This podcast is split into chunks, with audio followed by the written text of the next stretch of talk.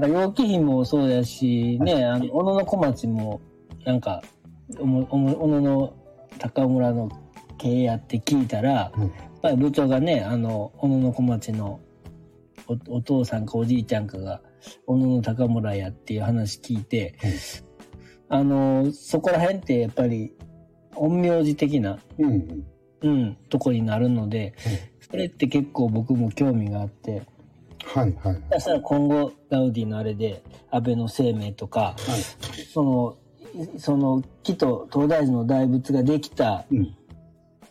理由と重なるようなとこでそういうのになるんじゃないかとちょっと思ってたりするあそういうの、うん、人らが出てきた理由っていうのははい。東大寺の大仏ができた理由とうん。だいぶ被るようなあところがあるんじゃないかと思ってたりもするのであちょっとそこも掘り下げてで結果どうかなっていうのもちょっと見たいかなとあは。あ、それはいいですね。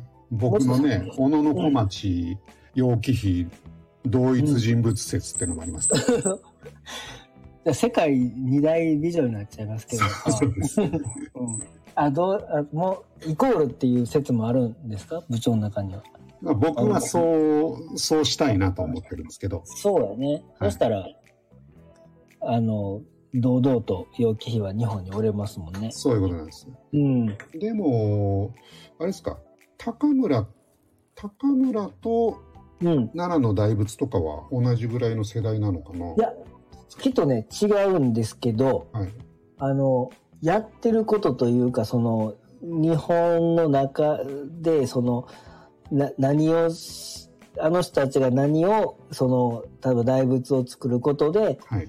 どういう装置としてその社会の中の装置としてどういうふうに働いたかとかはい。その高村の存在とかがなんか同じ同じというか似ているようなー、なるほどね。るそこら辺ちょっと調べたいな高村は相当やばいですよね、あの人。本当やばいですよね。黄泉の国に行ったっていう。エエンマさんとお友達でした。なんかそんなね、人でした。夜中は閻魔様のもとでアルバイトしてたという、そうそうそう。昼間はこちらの方で朝働く。廷で働いてっていう。もう、すごい働き者ですよね。六道珍王寺もね、僕2回行きましたから。うんうん。あ、そうなんですか。そうなんですよ。へえ、いいな。で、あそこでうん。御朱印をもらったんですけど、うんうん。それがね、えーどういうつながりだかちょっとよく覚えてないんですけど、名探偵をコナンを書いた、うん青山なんとかっているじゃないですか。作者ね。はい。うん。あの人が作った、その、エンマさんのスタンプをうん。押してくれるんですよ。あ、御朱印のとこで。印として。で、それ漫画みたいな感じになってるじゃないですか。なん ね。で、うんその後、延暦寺に行って、うん。それを見せたら、なんか、これスタンプ帳じゃねえんだからさ、みたいな感じで言われちゃって。ふざけんなよ、みたいな。そっかそっか、そんなんもあんのにね。そうなんですよ。うん。え、部長はそんな、しゅえっ、と、ごし、ご朱印は、あも集めるんですか？いやたまたま、その時持ってたっていう感じで、うんうん。まあ、あの、帳面を持ってればもらいますけど、うんうん。そんなに一生懸命ではないですね。ああ、そんな持ち歩いてるような、大体忘れちゃう。あれでじゃあ、別に正面にそこに書いてもらうのを目指していくわけでも特になく。あそうですね。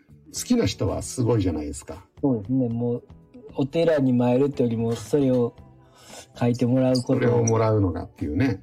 サンプラリーみたいな、そうですね。イメージですそよね。こまでではないですね。うん。うん。だから、僕のご身長は近所の 神社ばっかり。あ、そう。怪獣戦場あったかな？あったような気もする。ああ、感じは戦時ね。全然、全然あれですけど、あの、持ってもいないし、あそうなんですか。あんまり意味も分かってないんですけど、そういう、主印の。そうですね。うん。でも記念でいいんじゃないですかね。ダメなのかな。そうですね、記念でいいいいと思う。なんか、ね、四国30何箇所回ったのと、ですよね回ったね、みたいな、そういうはい感じですよね。うん。僕も行ったらもらいたいな。